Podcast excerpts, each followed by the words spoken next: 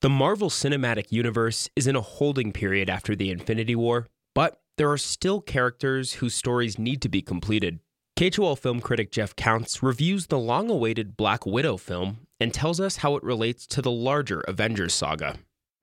For the better part of 11 years, each of the Marvel solo projects has had one job build up a specific character in a way that enhances and defines the Avengers meta narrative. This was managed through a combination of backstories and side stories that, although occasionally far afield, always related back to the grand arc of the Infinity War timeline. As a mechanism for introducing a future big player, like Doctor Strange, or adding substance to one already teased in a larger context, like Black Panther, the solo movies have been a wonderful way to keep the flame lit between the Avengers titles. But what value do these glimpses into the lives of our heroes have now that their world breaking showdown with Thanos is done? More importantly, how necessary are stories that recall a time before he even arrived? Should we care? Before I was an Avenger, I made mistakes. And a lot of enemies.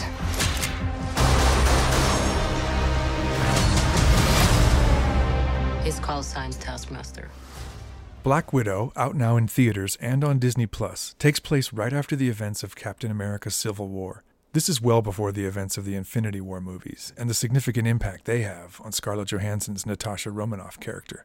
Johansson has been playing Romanoff for over a decade now, and she's managed to carve out an important space on the mostly male Avengers squad, one she held down on her own until Scarlet Witch and Captain Marvel arrived.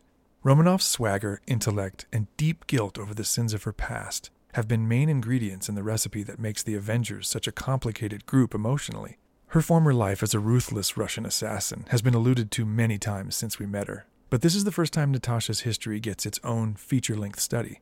It's a real shame Marvel waited so long to do it because, besides being a disservice to her legacy generally, the delay has made things a little awkward. I feel like the statute of limitations has run out on Infinity War spoilers, so I'll just say it.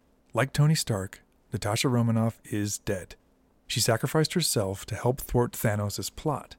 This makes the out of order nature of her only solo adventure really weird. It also raises an issue I think all the Avengers characters now face. How do you make the stakes of any new crisis meaningful enough after the world almost ended twice? To its credit, Black Widow doesn't try to be bigger than it is.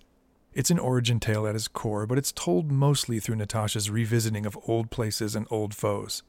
The supporting cast is good. Terrible accents aside, Florence Pugh, Rachel Weisz, and David Harbour all bring the right balance of humor and physical potency. But I can't say the same for the movie as a whole. Director Cate Shortland absolutely nails the action sequences, but doesn't offer much depth during the exploration of Natasha's broken childhood and highly irregular family dynamic. The performances are fine, but the script isn't always worthy of them.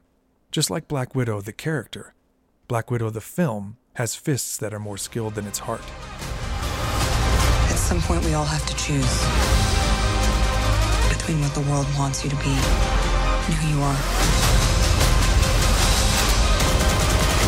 I made my choice.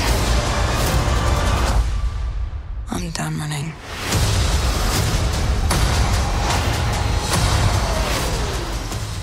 I wish the timing of Black Widow's release, which was not entirely the studio's fault, didn't make the timing of its plot so clunky.